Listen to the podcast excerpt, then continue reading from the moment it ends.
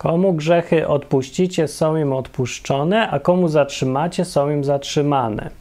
Jest takie zdanie w Biblii i właściwie każdy w Polsce je zna, a zna je dlatego, bo się uczył go na lekcji religii. To jest zdanie, które według nauczania w kościele katolickim uzasadnia istnienie spowiedzi. A co tak naprawdę to zdanie znaczy już bez całej doktryny katolickiej na podstawie samej Biblii? Co można z Biblii wyczytać, że co to w ogóle znaczy i o co tu chodzi z tym odpuszczaniem grzechów i w ogóle po co to i co z tego mamy za wnioski wyciągnąć? O tym w tym odcinku dzisiaj jest. o Bogu po ludzku odwyk.com Jeszcze raz powiem to zdanie. Komu grzechy odpuścicie, są im odpuszczone, a którym zatrzymacie, są im zatrzymane. To jest zdanie, które powiedział Jezus zaraz po tym, jak zmartwychwstał, według Biblii, umarł, zmartwychwstał, pokazał się uczniom, w końcu któregoś dnia przyszedł do nich, yy, kiedy byli, siedzieli zamknięci w jakimś tak zwanym wieczerniku się mówi. Nikt nie wie, co to jest ten wieczernik i mi się kojarzy z piecem, nie wiem dlaczego, z takim piecem, coś tam pizzę wsadzasz, to wieczernik. Piekarnik, może z piekarnik mi się kojarzy, nie wiem, ale kojarzy mi się. A nieważne. Chodzi o to, że to było pomieszczenie, pokój gdzieś tam na piętrze i. Czy nie na piętrze? Jakiś pokój, no nieważne, najmniej ważne. W każdym razie siedzieli tam uczniowie zamknięci, yy, bo się bali prześladowań ze strony ludzi, którzy zabili ich mistrza, nie? Jezusa zabili, Potem on zmartwychwstał, jakieś przychodziły dziwne pogłoski, plotki, że, że grób jest pusty, że go nie ma, jedni wierzyli, drudzy nie wierzyli. W końcu siedzieli tam, razem w kupie się trzymali, razem w kupie raźniej i nagle pyk, przychodzi ten Jezus. Wlazł jakoś, drzwi zamknięte, a on wszedł przez komin, święty Mikołaj, nie wiadomo, i nagle jest i wszyscy zgupieli. Mówię, ło, ło, zjawa, duch, patrzą, ale jeden na drugiego, ale bez jaj, nie możemy mieć wszyscy tej samej halucynacji. E, I no i on tam opowiadał. Ogólnie tak to mniej więcej wyglądało. Opis Biblii jest trochę taki skromniejszy, a ja tutaj sobie domalowuję na podstawie moich własnych wyobrażeń. Rekonstrukcja taka. No, ale jakby nie było, to było. Według relacji świadków, które są w Ewangelii Jana opisane, Jan tam był i opisuje z pierwszej ręki. E, ta Ewangelia jest dosyć kluczowym, jest super ważnym dokumentem, jeżeli chodzi w ogóle o chrześcijaństwo i sens wierzenia w to wszystko, bo, e, bo jest spisana e, jako zeznania świadka z pierwszej ręki, nie do podważenia. Wiemy też, że Ewangelia Jana akurat, która się zachowała do dzisiaj, jest, wszystko na to wskazuje, autentycznym dokumentem. Nie jest, że napisał ją Kościół katolicki w XVII wieku, czy jakieś takie głupoty, bo stare manuskrypty, pierwsze kopie Ewangelii Jana są naprawdę bardzo wczesne. Zanim w ogóle został utworzony Kościół katolicki jako religia państwowa w Cesarstwie Rzymskim. Tak stare są te kopie. Czyli mamy kopie sprzed czasów, kiedy Kościół katolicki mógł cokolwiek sam powymyślać i ingerować, bo jeszcze nie było. Był po prostu Kościół chrześcijan pierwszych, który się coraz bardziej formalizował i władza się robiła coraz bardziej niezbędna i końcu się zrobił papież. No. Ale mówię, pierwsze zapiski Ewangelii, fragmenty Ewangeliana są naprawdę stare. Ta Ewangelia była napisana gdzieś w pierwszym wieku, nasze lata 70 rok, czy coś tam się ocenia, coś koło tego. I przez Jana. Sam ten tekst twierdzi, że został napisany przez Jana. O fałszerstwie nie za bardzo może być tutaj mowy, bo yy, akurat w tamtej sytuacji fałszerstwo natychmiast by wyszło na jaw. To był dokument, który krążył pomiędzy pierwszymi chrześcijanami e, w czasach, kiedy wszyscy wiedzieli, kto to był Jan. To był jeden z najbardziej znanych ludzi w pierwszym kościele, więc to był Jan, Piotr, Paweł, Jakub. To byli ludzie, którzy byli znani wszystkim. Najbardziej fundamentalni ludzie w pierwszym kościele. Więc e, jakby krążyła podruba listu Jana, to by się przecież prawdziwy Jan zorientował, wszyscy, którzy jego znali i tak dalej. Nie da się oszukać takich rzeczy. Że krążył ten list i był akceptowany jako autorstwa Jana, e, to jest wskazówka dla nas, żeby jednak uznać go za prawdziwy. No, e, to jest trochę dziwne, że się zachowało aż tyle danych, biorąc pod uwagę, że wydarzenia się działy 2000 lat temu i, i no, ciężko zachować dokumenty e, tak długo. No. Nawet płyta DVD nie wytrzymuje chyba dłużej niż 100 lat. Znaczy, jeszcze nie wiemy, bo nikt nie próbował ją trzymać tak długo, ale ja już mam płyty CD, które zaczęły już pękać i już nie działają. W sensie nie trzymają danych.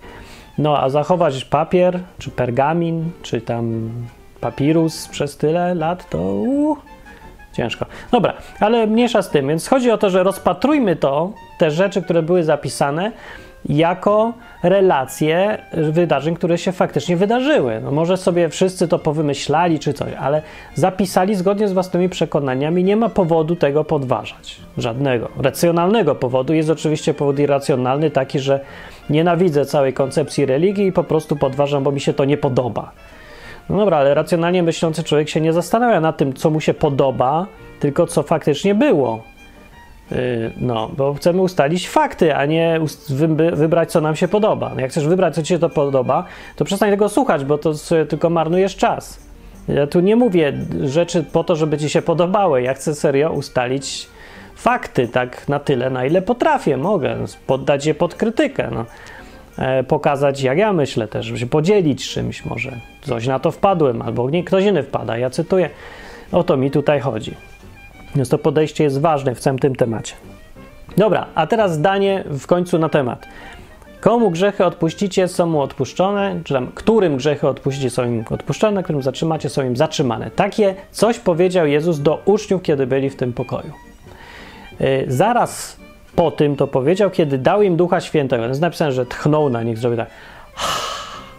Huchnął im, żeby się przekonali, że jest trzeźwy, a potem powiedział y, im, że od teraz, jak komuś zatrzymacie grzechy, to mają zatrzymane, a jak im odpuścicie, czyli no, wybaczycie, skasujecie im te grzechy, to są skasowane.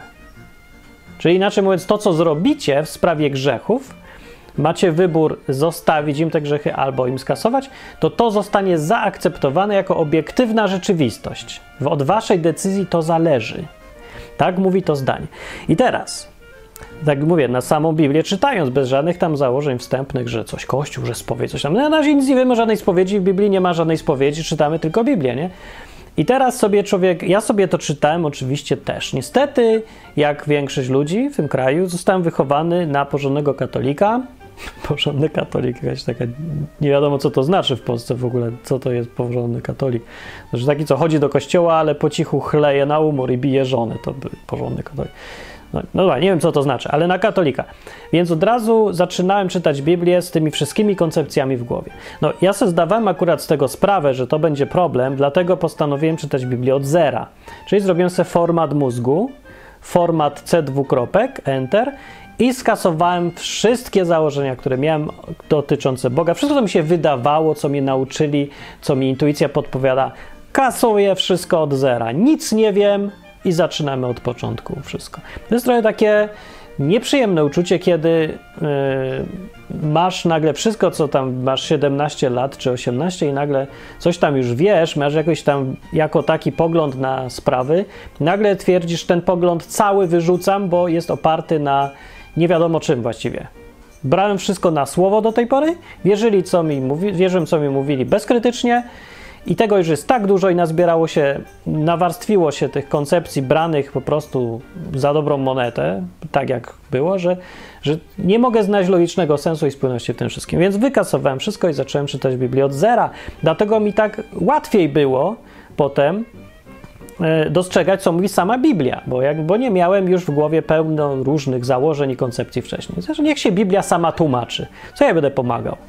No, napisał Bóg, to teraz on ma problem. Niech ja zrozumiem. Jak to jest faktycznie, jeżeli to jest książka, która mówi prawdę, i była pisana zgodnie z faktami, no to niech się tłumaczy. Jeżeli za tym stał Bóg, że powstała ta książka w dodatku i używa tego spisu różnych faktów, przemyśleń czy czegoś do tego, żeby się w jakiś sposób ze mną komunikować, to to jest jego odpowiedzialność, żebym ja to zrozumiał, nie? No, co ja będę za jego wyręczał? Jak ja nie zrozumiem, to nikt nie zrozumie. Sorry, ja jestem inteligentny. Inni są głupsi, więc hello. No to, to jest czytać, muszę czytać po prostu samodzielnie. Dobra, przeczytałem i pierwszy raz jak to przeczytałem, serio od razu skojarzenie ze spowiedzią. No żeż kurde, i jak wyrzucić z głowy to, że masz spowiedź? Dobra, ale nie ma spowiedzi, nie ma spowiedzi, przypomniałem sobie, gdzie czytam to i nie rozumiem. O co jemu chodzi? Bo nie jest problem z tym zrozumieniem, co tu Jezus powiedział o tych grzechach, że powie, przyszedł do uczniów, dobra, wiem, jest guru, są uczniowie. No, proste, rozumiem koncepcję, że, no, tak mi się wydawało, że rozumiem. Później się dowiedziałem trochę więcej o koncepcji rabina u, u Żydów w tamtej kulturze, to mi się trochę więcej jeszcze rozjaśniło. No, ale ogólnie zrozumiałem. Mistrz, czeladnik, takie, takie relacje. Dobra, miał tych swoich uczniów i mówi im nagle, najpierw im dał Ducha Świętego, jakieś ponadnaturalne zdolności, czy co tam. I zaraz po tym stwierdził, że daje im w jakimś możliwość, możliwość im daje kasowania ludziom grzechów. Myślę sobie, dobra, czytamy dalej. Jak przeczytam całą Biblię i myślę sobie dalej, wracam do fragmentu, jak się to komponuje z całą resztą Biblii. I tu jest największy problem w tym fragmencie, bo coś nie pasuje do całej reszty Biblii. Dlaczego? Bo a propos kasowania grzechów i odpuszczania grzechów, jeżeli sobie weźmiesz jakiś program biblijny, jakiś tam do szukania fragmentów i znajdziesz sobie frazę odpuścić grzechy, albo odpuszcza grzechy, odpuszczał grzechy, czy coś takiego, odpuszczanie grzechów, to znajdziesz sobie kilkanaście fragmentów i z większości z nich wynika jednoznacznie i ponad wszelką wątpliwość, że odpuszczone grzechy ma każdy, kto uwierzy w Jezusa. Amen. I nic więcej, nie potrzeba. Te wersety jest ich wiele i wszystkie mówią to samo. One się skomponują w jedną spójną całość i wszyscy powtarzają w kółko to samo. Wszyscy pierwsi apostołowie, sam Jezus, chrześcijanie i tak dalej. Że każdy, kto wierzy w Jezusa, zaakceptował go jako własnego guru, tego szefa, mistrza, a i siebie uznał jako czeladnika tego mistrza, i jeżeli ma zaufanie do tego Jezusa, że jest tym Mesjaszem pochodzącym od Boga, należy go uznać za władcę tutaj teraz. Więc taki człowiek ma odpuszczone grzechy z automatu. Natychmiast. To jest jedna, y, to jest ta druga część umowy. Jedna umowa jest umowa czeladnik mistrz, druga część umowy jest w zamian za to odpuszczone grzechy. Nie masz grzechów na koncie. Y, I to może sobie sprawdźcie sami, nie chcę mi się czytać wszystkich wersetów. Y, zakładam, że ludzie jednak minimum wysiłku chcą wykonać, albo mi musicie uwierzyć na słowo. Jak chcecie i tak wynik będzie ten sam, bo też umiem czytać, wiem co tam jest napisane. No. Dobra, no to jeżeli odpuszczanie grzechów się bierze z faktu, że ktoś wierzy w Jezusa, to po co Jezus dał dodatkową władzę odpuszczania grzechów, czy jak to tam nazwać? Możliwość, żeby uczniowie Jego odpuszczali grzechy. Jeszcze na chwilę wróćmy do tego, co, e, jak to tłumaczy Kościół katolicki. Kościół katolicki mówi, że e, z tego zdania wynika, że wybrana kasta kapłańska spośród uczniów Jezusa ma władzę kasować ludziom grzechy podczas y, ceremonii spowiedzi. No bo to, to tak trzeba powiedzieć. Czyli, że ktoś powie na ucho, wyzna grzechy temu jednemu z tych kasty z kapłanów, nie? Bo to ksiądz, nie? I tak dalej, biskup czy kto tam. I on wysłucha i zdecyduje, że odpuszcza albo nie odpuszcza i masz wtedy odpuszczone. Na pierwszy rzut oka, jeżeli to wziąć bardzo bezkrytycznie i niczego nie sprawdzać, to wydaje się to ok, uzasadnienie.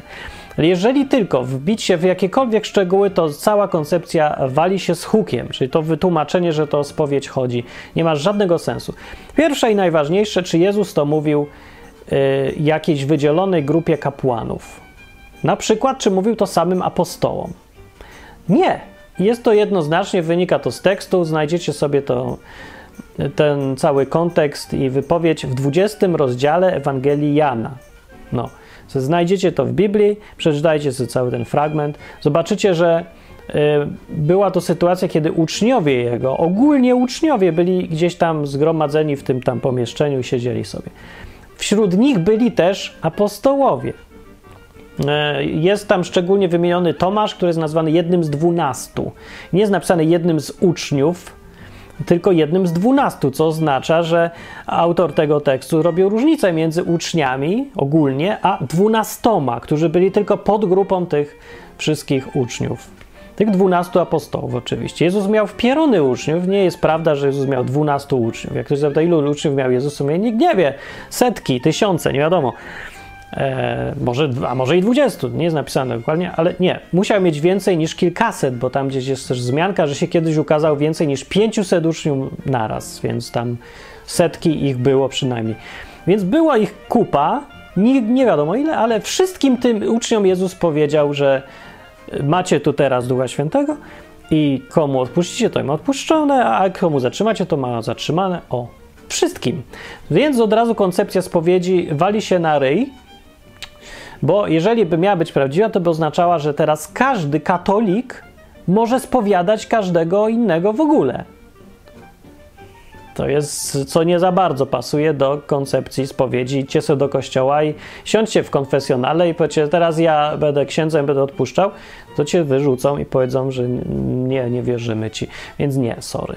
Więc coś jest nie tak. Ewidentnie ktoś nie umiał czytać, jeżeli to uzasadnienie pisał, albo raczej, to mi się wydaje bardziej prawdopodobne, liczył na to, że y, pobożni katolicy nie umieją czytać. Co właściwie było prawdą przez większą część istnienia Kościoła katolickiego.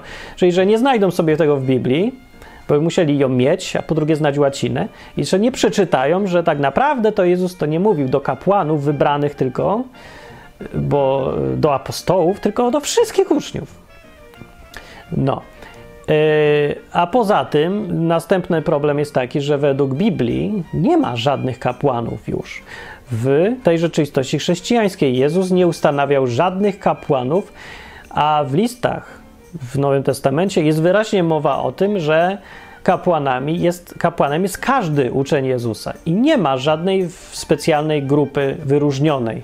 Apostołowie wyróżniają się tylko funkcją, którą tam sprawują, ale nie pozycją, ani jakby taką władzą, czy jak to tam nazwać.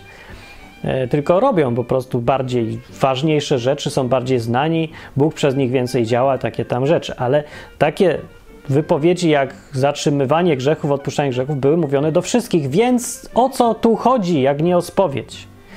Dobra, o spowiedź nie, można już to wyeliminować. To dobra, yy, co to może znaczyć? Żeby to miało spójność, żeby się trzymało z resztą Biblii, to, yy, to jeden tylko wniosek jest możliwy. Że ta wypowiedź o zatrzymywaniu i odpuszczaniu grzechów musiała być kierowana do niewierzących. To znaczy, jeżeli Jezus mówił, wziął sobie dowolnego chrześcijana i powiedział, ty możesz odpuszczać grzechy albo zatrzymywać. Pytanie komu? To jest to pytanie. Komu? Innym wierzącym? Bo w kościele katolickim to właśnie spowiedź na tym polega. Spowiadać się może tylko katolik, czyli ksiądz odpuszcza grzechy innemu wierzącemu. Zgodnie z tą wypowiedzią Jezusa i całą resztą Biblii, gdzie jest powiedziane, że każdy wierzący ma z automatu odpuszczone grzechy, to zatrzymywanie grzechów nie ma sensu, jest niemożliwa wobec wierzącego. Nie może chrześcijanin zatrzymać grzechy drugiemu chrześcijaninowi w ogóle, bo drugi chrześcijanin nie ma żadnych grzechów z samego faktu, że jest chrześcijaninem to wynika. Zgodnie z Biblią, a tych fragmentów jest mnóstwo. Sprawdźcie sobie jeszcze raz, mówię, jak ktoś nie wierzy, że każdy, kto wierzy w Jezusa, ma odpuszczone grzechy całkiem, bez żadnych dodatkowych czynności. Po prostu jedno pociąga drugie za sobą. Zresztą pół listów Nowego Testamentu mówi o tym, jak to dokładnie działa i dlaczego, i że Jezus jest tym arcykapłanem, i że ofiary za grzechy i tak dalej. No dobra. Więc jedna jest tylko możliwość. Tą władzę odpuszczania albo zatrzymywania grzechów Jezus dał wierzącym wobec niewierzących. Bo wobec wierzących nie widzę jak.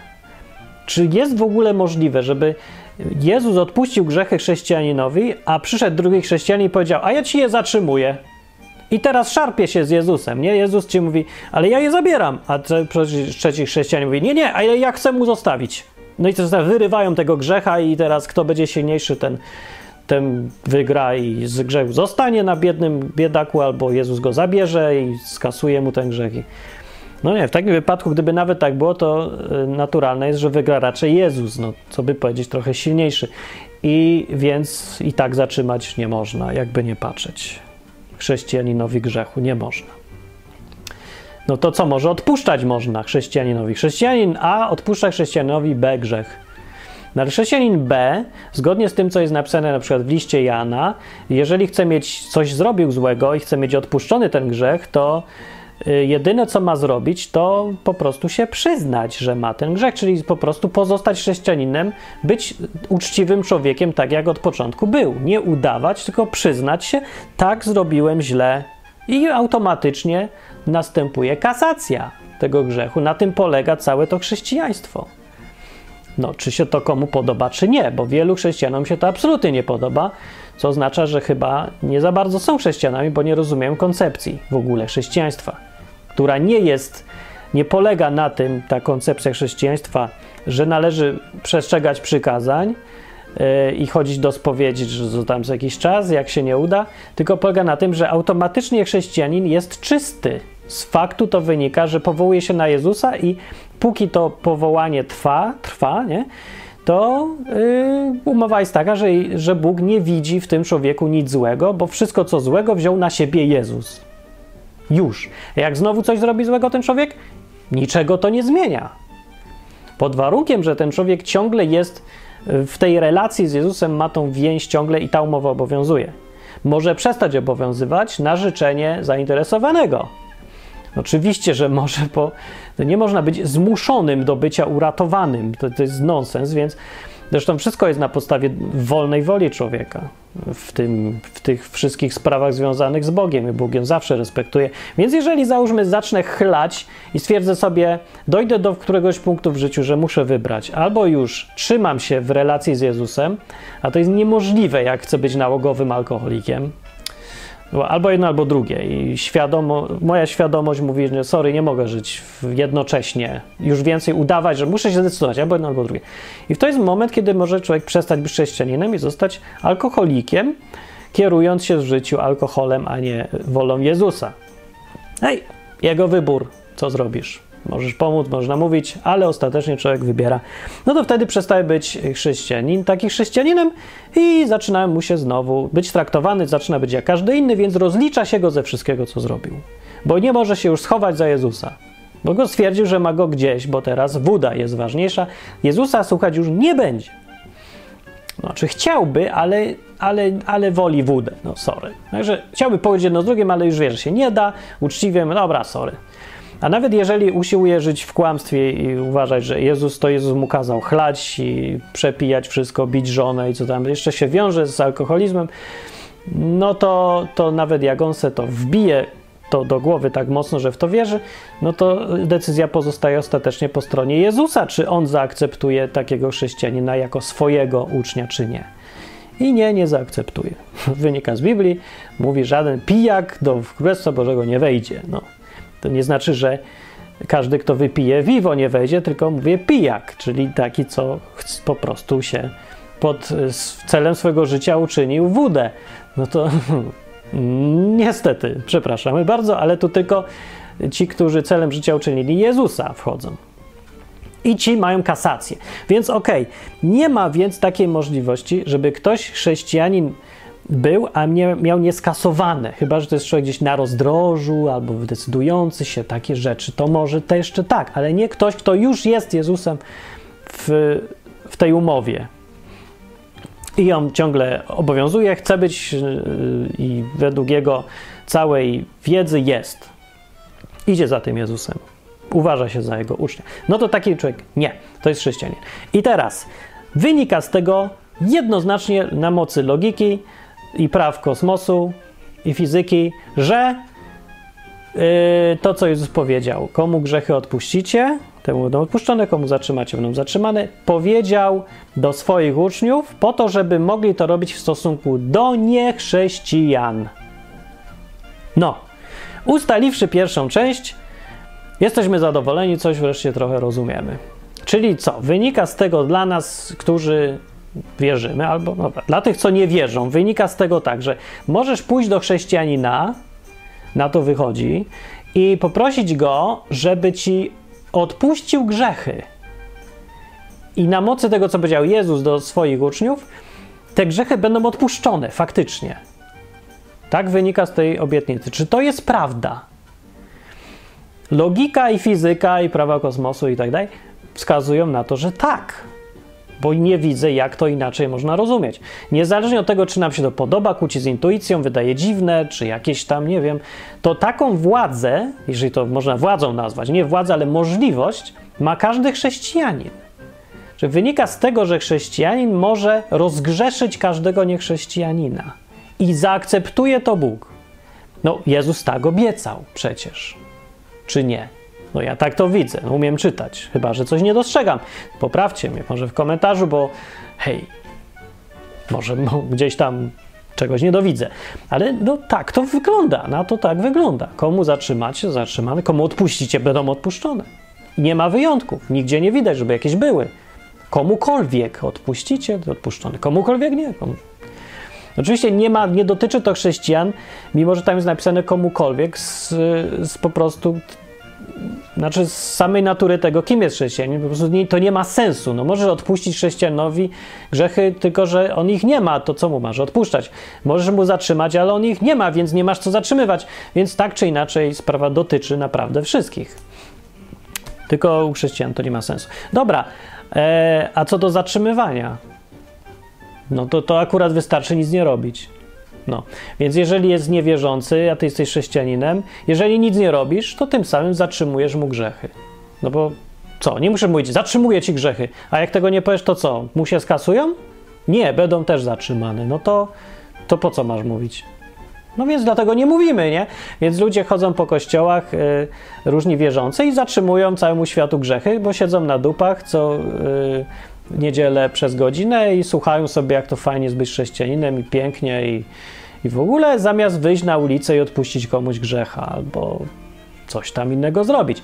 Czyli to jest tak, jakby co niedzielę każdy taki, co siedzi w ławce, mówił sobie: Zatrzymuję grzechy wszystkim dookoła w tym mieście, do widzenia.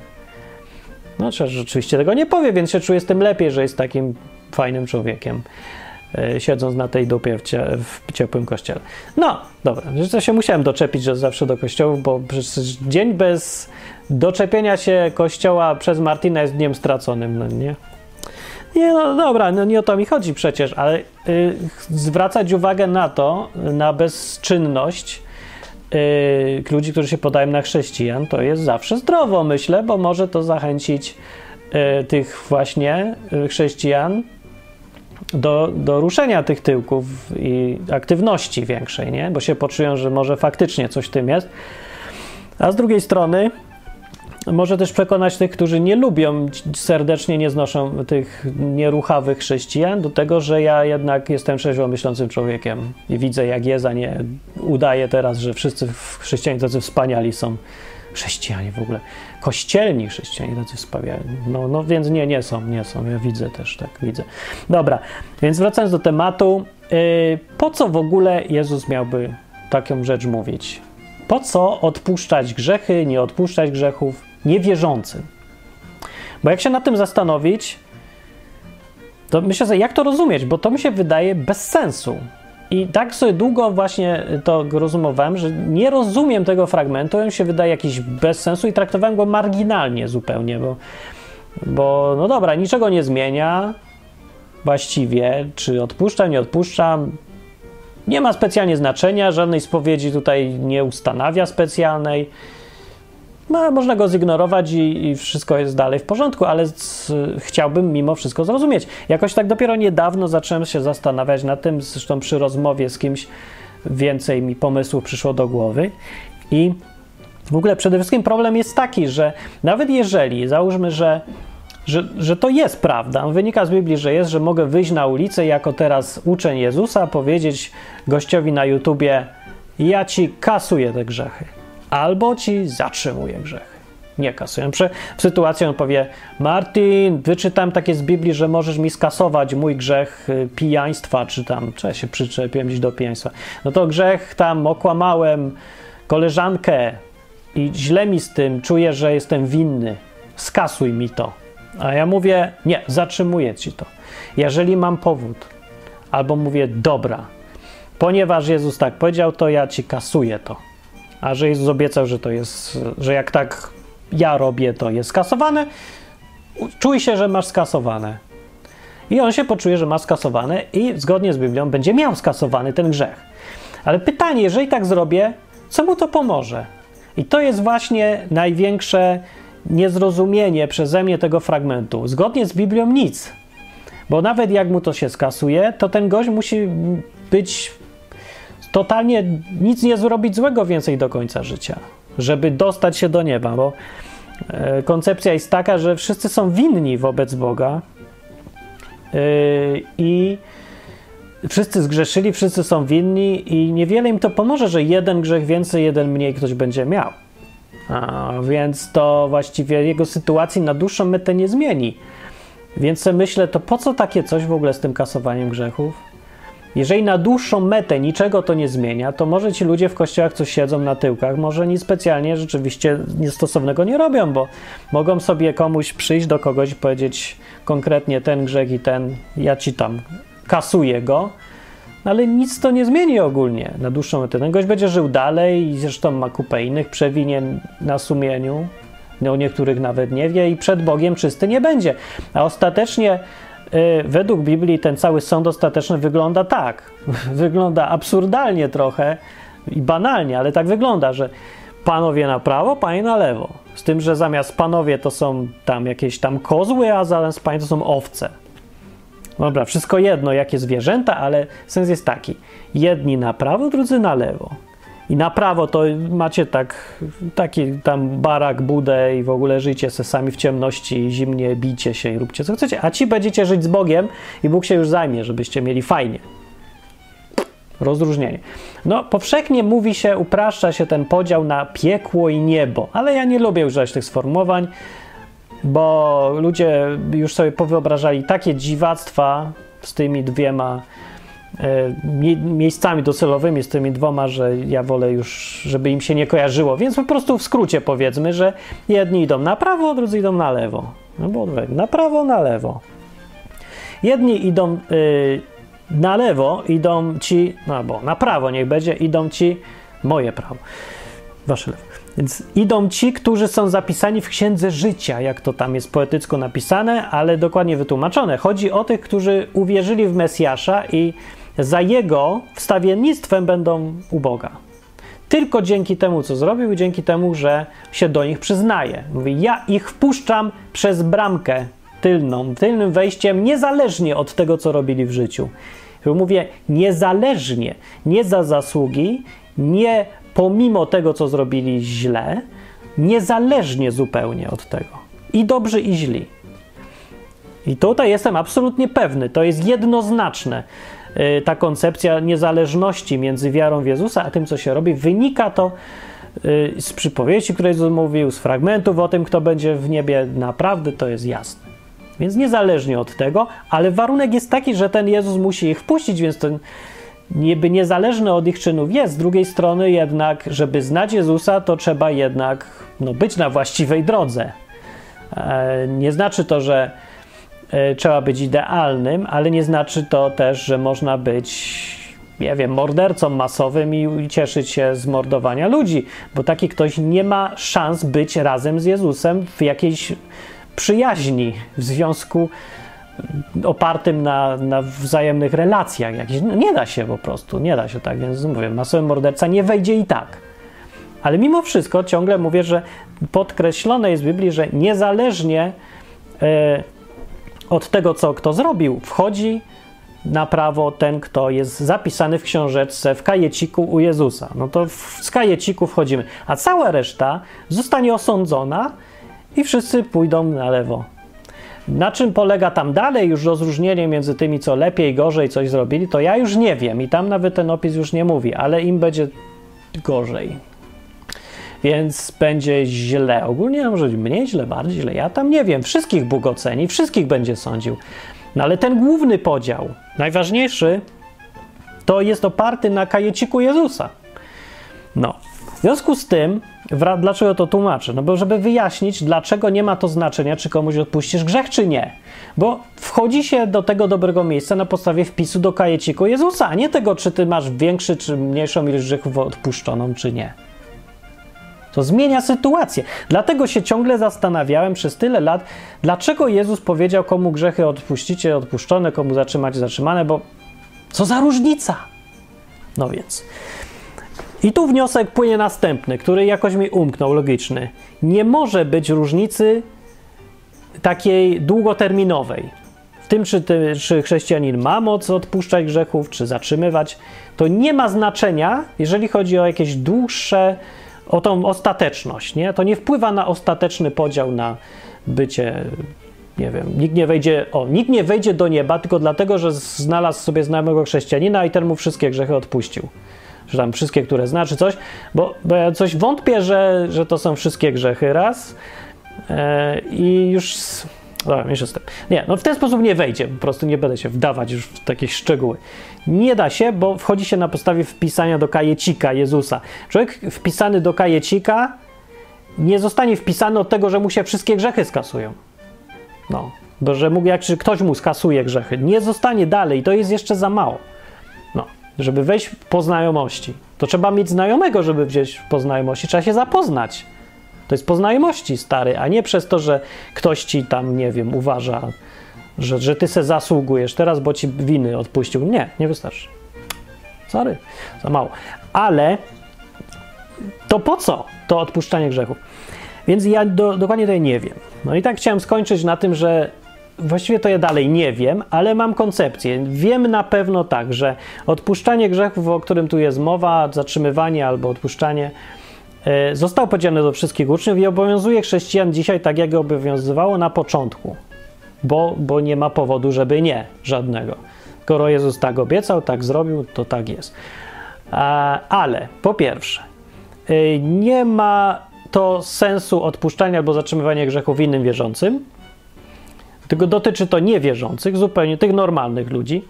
Po drugie, nawet jeżeli dotyczy to normalnych ludzi, to nie ma specjalnie znaczenia, jeżeli chodzi o ich tam, o najważniejsze rzeczy, o przeznaczenie, o to, co będzie się po śmierci działo. Nie za bardzo. Niewielkie, jeżeli już. E, ale tego najważniejszego problemu nie załatwi.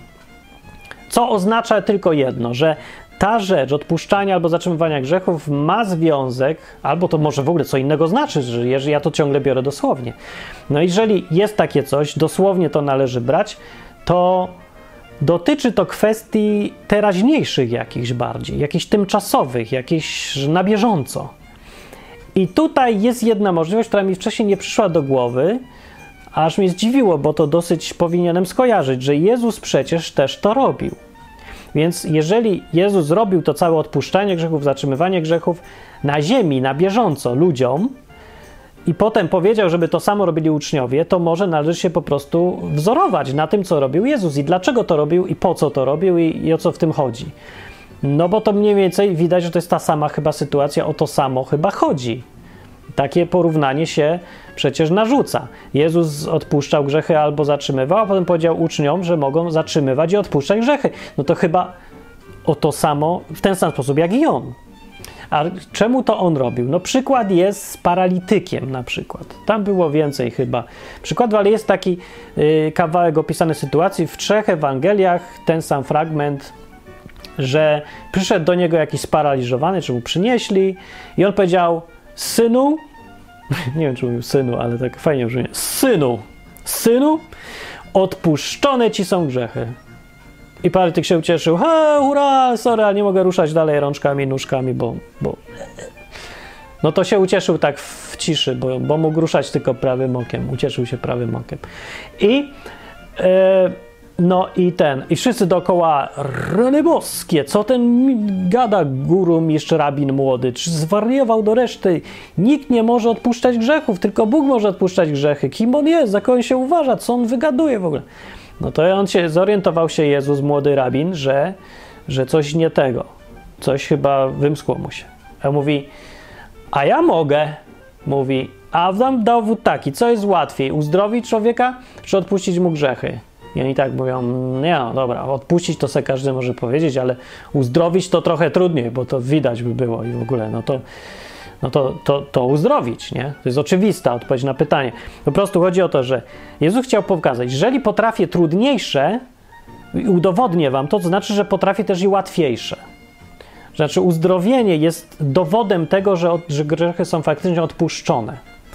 Y, tak ta, z tej sytuacji wynika logika. On to tak chciał też pokazać. Więc co zrobił Jezus? No, uzdrowił faceta. I powiedział: No to wstań i chodź, jesteś zdrowy, do widzenia. Dziękuję bardzo za uwagę i tak dalej. I facet wstał i wszyscy w szok. No to skoro jednak uzdrawia, no ewidentnie Bóg jest z nim tutaj, to może faktycznie też i odpuszcza te grzechy.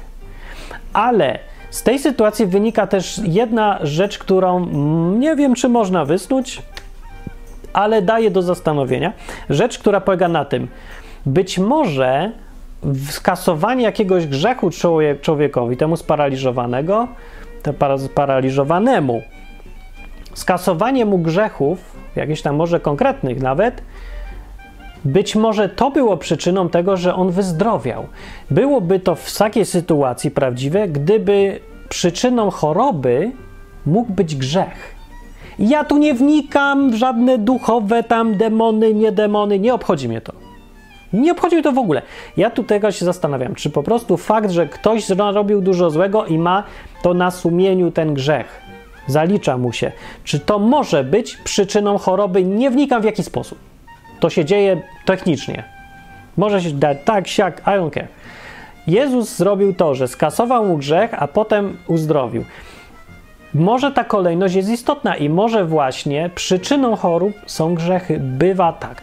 No nie jest jedyny przypadek, kiedy Jezus uzdrawiał innych ludzi i z innych przykładów można wysunąć podobny wniosek. Są inne przykłady, kiedy też jest mowa o grzechach i mowa o uzdrawianiu.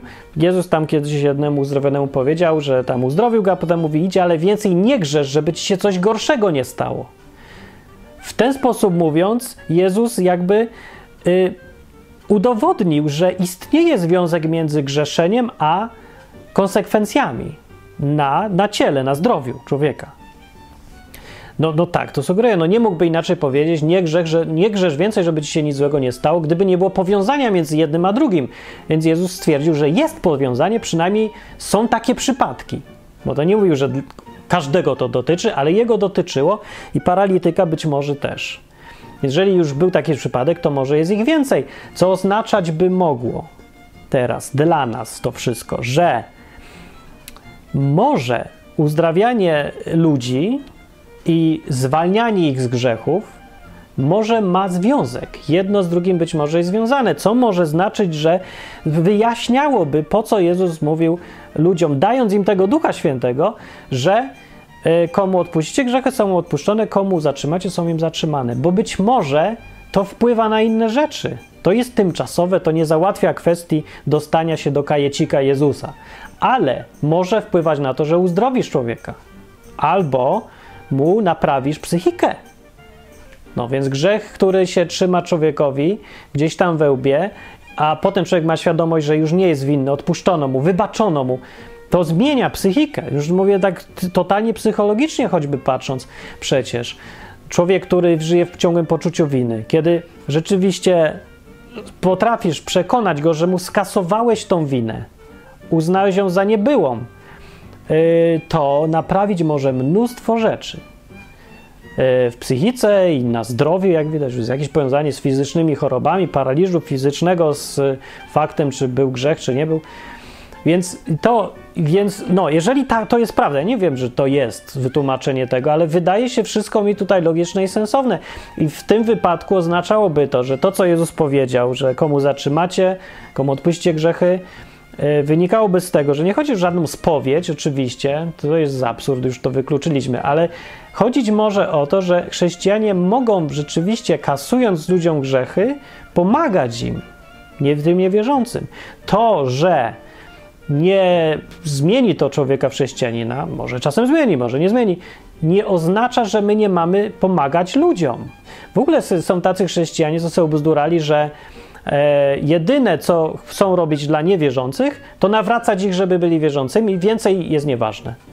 Że jak ktoś przyjdzie, jest głodny, to mówi: I don't care, co mnie to obchodzi, głoduj se. To nie jest ważne. Ważne jest tylko, czy ty będziesz w niebie. No, to już nawet nie wspominając o tym, co Jezus kazał robić tak naprawdę, to już takiego ludzkiego punktu widzenia, to, to przecież to jest bycie sukin synem totalnym, taki wierzący. Nie wiem, w co musi wierzyć taki wierzący, żeby mieć aż taką nieczułość na po prostu brak współczucia wobec drugiego człowieka, żeby nie pomagać mu w tych jego tutaj życiowych, zwyczajnych sytuacjach. Bo się tak bardzo skupił na życiu wiecznym, że zapomniał o tym tutaj życiu. No są i tacy. Ludzie tak bywa, że myślą. E, I z ich punktu widzenia logiki jest to uzasadnione przecież. Także trzeba ich też zrozumieć, tych nieczułych sukinsynów, dlaczego oni tacy są. jeżeli chcesz im pomóc, zmienić, pokazać, gdzie, gdzie jest błąd w tym rozumowaniu, o ile potrafisz wskazać, czy jest błąd w tym rozumowaniu. Bo może nawet lepiej nie wskazywać błędów w rozumowaniu, dlaczego nie dać biedakowi żreć głodnemu e, i nie, nie pomóc komuś tutaj teraz. E, tylko może się odwołać do po prostu jego poczucia człowieczeństwa, zwyczajnie jakieś takie rzeczy pozarozumowe, bo czasem naprawdę rozumem można dojść do potworności niesamowitych. Znaczy, czasem, zwykle chyba. No, ale rzadko się zdarza, żeby człowiek, który bardzo lubi ludzi, irracjonalnie, by nie doszedł rozumem do tego, że o, kocham ludzi, bo, bo tak mi się skalkulowało. Nie, czuję o już.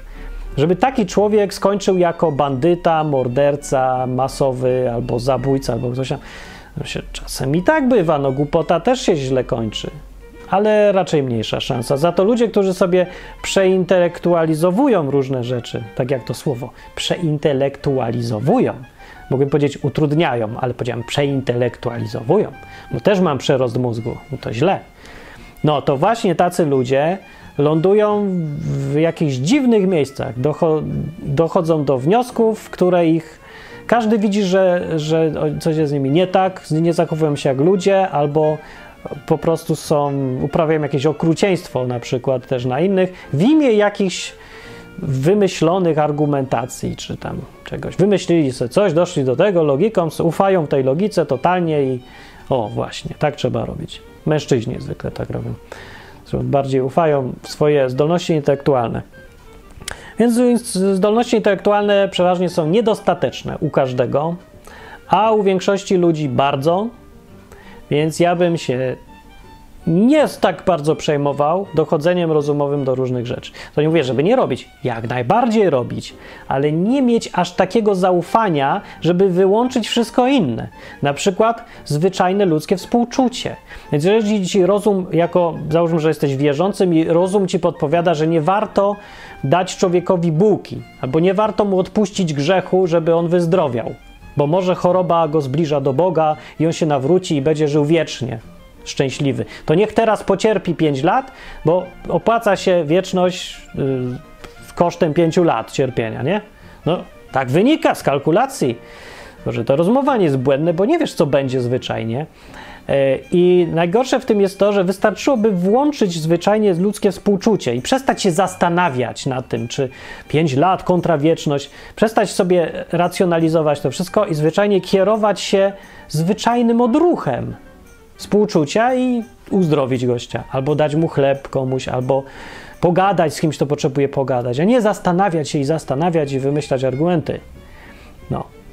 Yy, więc dobrze się kierować rozumem, ale yy, dopuszczać do głosu wszystkie inne rzeczy, które też przecież od Boga są. My jesteśmy zrobieni na wzór i podobieństwo Boga, nie na zasadzie takiej, że tylko intelekt mamy po Bogu, a uczucia to mamy po szatanie, nie wiem, po matce przyszło, a po ojcu to sam, to tylko rozum jest, a po matce to uroda i inne rzeczy.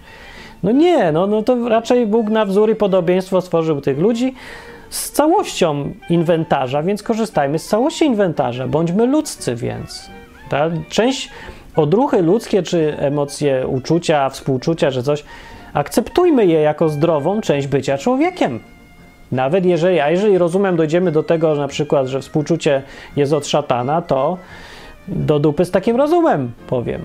Jednak tutaj niech weto, prawo głosu ma jednak współczucie na przykład. Co trzeba już wybrać trochę. Myślę, że jak już ktoś się chce naśladować tego Jezusa, to tam znajdzie, jaką ten Jezus miał równowagę i czym się kierował, więc skopiowanie tego systemu priorytetów Jezusa do swojego życia, myślę, że zrobi bardzo dobrze. Bardzo dobre wyniki będą, świetne takie wyniki, że no. Oczywiście się będziesz wielu ludziom nie podobał, jak to zawsze, ale zobaczysz, jak fajnie jest żyć w takim poczuciu, że jesteś człowiekiem jednak, no. I robisz dobrze. No to dobra, to był odcinek, który mam nadzieję coś wytłumaczył, albo coś rozjaśnił, albo przynajmniej zwrócił uwagę. I to jest taki, mówię, fragment, który sobie ludzie dużo wniosków z niego wyciągają, przeważnie dziwnych. Nie wiem, czy ja nie wyciągnąłem też dziwnych, ale no tyle wiem na pewno, że nie o spowieść tu chodzi, bo nie może, to już jest logiczne i pewne. No też nie można chodzić tu o odpuszczanie grzechów wierzącemu przez innego wierzącego, bo ten fragment nie może tego dotyczyć, to się inaczej załatwia, to inaczej Biblia ten problemy wszystkie przedstawia.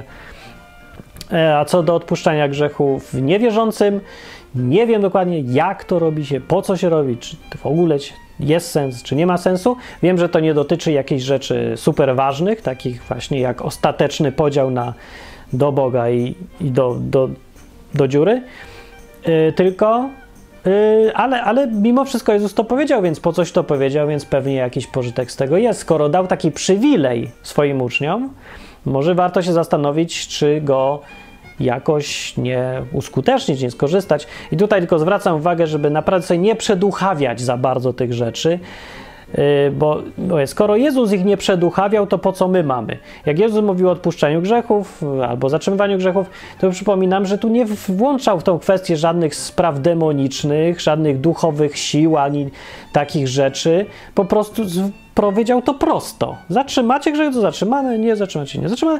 Więcej wiedzieć nie potrzeba, naprawdę. Nie potrzeba wiedzieć więcej, ewentualnie należy tylko lepiej zrozumieć.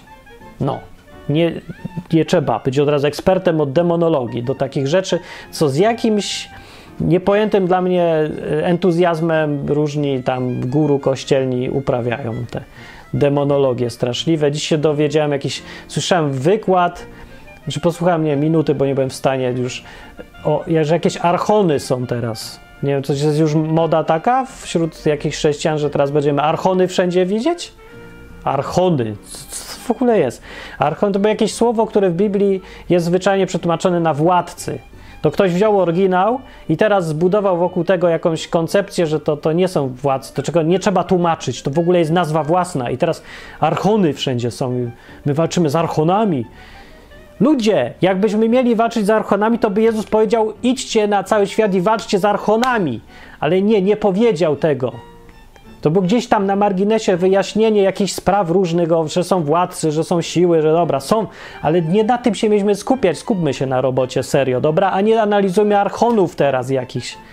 No. Bo mówię, tendencja jest nieprawdopodobna do spadania w różne skrajności wśród chrześcijan. Ja nie wiem, to jest serio jedyny program na świecie, gdzie mówi się po ludzku o Bogu? Bo się, nie straszcie mnie nawet, no serio. Nie da się być chrześcijaninem bez bycia albo czarnoksiężnikiem, albo jakimś nudziarzem przeintelektualizowanym. Przeintelektualizowanym. Nie da się? Da się. To jakoś nikt nie chce. Bo za nudne jest po prostu chodzenie, pomaganie ludziom, albo gadanie z człowiekiem jak z człowiekiem, nie wiem, bycie szczerym, narażanie się na na bycie nieświętym, czy co? Ta normalność tak was nudzi, że trzeba być znowu czarnoksiężnie. Archony widzimy, archony! Tak? Albo porozmawiajmy o 17 rozdziale tego i, i rozmawiamy przez godzinę o dwóch słowach po grecku, bo to, oj, oj, oj. Zresztą ja i tak teraz mówię o jednym zdaniu przez godzinę, więc nie powinienem się specjalnie rzucać na to. No ale przynajmniej ja chcę być praktyczny tutaj. No, jak to praktycznie teraz właśnie odnieść do swojego życia zatrzymywanie i zatrzymywanie grzechów? No nie wiem, szczerze mówiąc, zupełnie i dlatego jakoś tego tematu wcześniej nie poruszam, ani mnie tak znowu nie fascynował. No, ale mówię, no, kiedyś tam może warto o tym pogadać, żeby się ludziom nie jakoś tak nie mieli tam nieswojo się nie czuli, jak czytałem zatrzymywanie grzechów. Co to może znaczyć? Co, ja jestem, mam księdzem zostać, czy, czy nie? Mam kropidłem kropić? Czy co to w ogóle? Po co to? W ogóle to nie ma sensu. To, to co, żeby teraz nie mieć grzechów, to ja muszę iść do chrześcijanina, to już nie trzeba się nawracać, czy coś. No różne rzeczy można, nie się nie rozumieć czegoś tam. No mam nadzieję, że w każdym razie to trochę zwiększa zrozumienie, a przy okazji te parę dygresji, co zrobiłem, to się też mogą przydać. Wyślijcie tego linka komuś serio, bo za mało ludzi ogląda ten odwyk. Ja rozumiem, że to jest bardzo mały popyt, jest nagadanie o Bogu po ludzku, ale może go zróbmy, ten popyt. Różmy dupy z tych y, kanap, kościołów czy czegoś. No serio, no dać linka to już nie jest za trudne chyba. No ja wiem, że to może się komuś nie spodobać. Ja dam linka, on powie, że Martin jesteś głupi. Tego się nie da słuchać. No to powie, no to, to nie wiem. A jak mu nie dasz linka, to co, będzie szczęśliwszy od tego? To co, on to najwyżej zmarnuje 10 minut no, z życia. No i tak by zmarnował łażąc po Facebooku, nie jest aż takie Jesteś, jaka trudność jest. No ja też mówię, niczego nikomu nie sprzedaję, nie wkręcam do niczego, nie zapraszam do żadnego kościoła, wręcz wypraszam. Więc to nie jest niebezpieczne chyba posłuchać, o czym tutaj mówię. No, czy jest? Aż tak bardzo. Także, no, jak już słuchasz, to, to nie słuchaj tylko, tylko wyżej to podrzuć komuś, jakiemuś tam zwykłemu człowiekowi. Ten jest program naprawdę nie dla kościelnych y, ludzi, ani chrześcijan, ani nie mówię slangiem, w ogóle nie mówię slangiem. Mówiłem jakimś slangiem, jakimkolwiek tu? No, nie byłem tak dawno w kościele, że nawet zapomniałem, jak slang wygląda, już się mówi. Mówi się, kochani, nie, mówi się ten, y, najmilsi, drodzy, drodzy się mówi ostatnio. Dobra, wychodzę, bo już teraz dygresyjki sobie, żeby na koniec, bo jestem zadowolony z odcinka. Na razie, cześć, dzięki za wszystko i link albo zapraszajcie. No.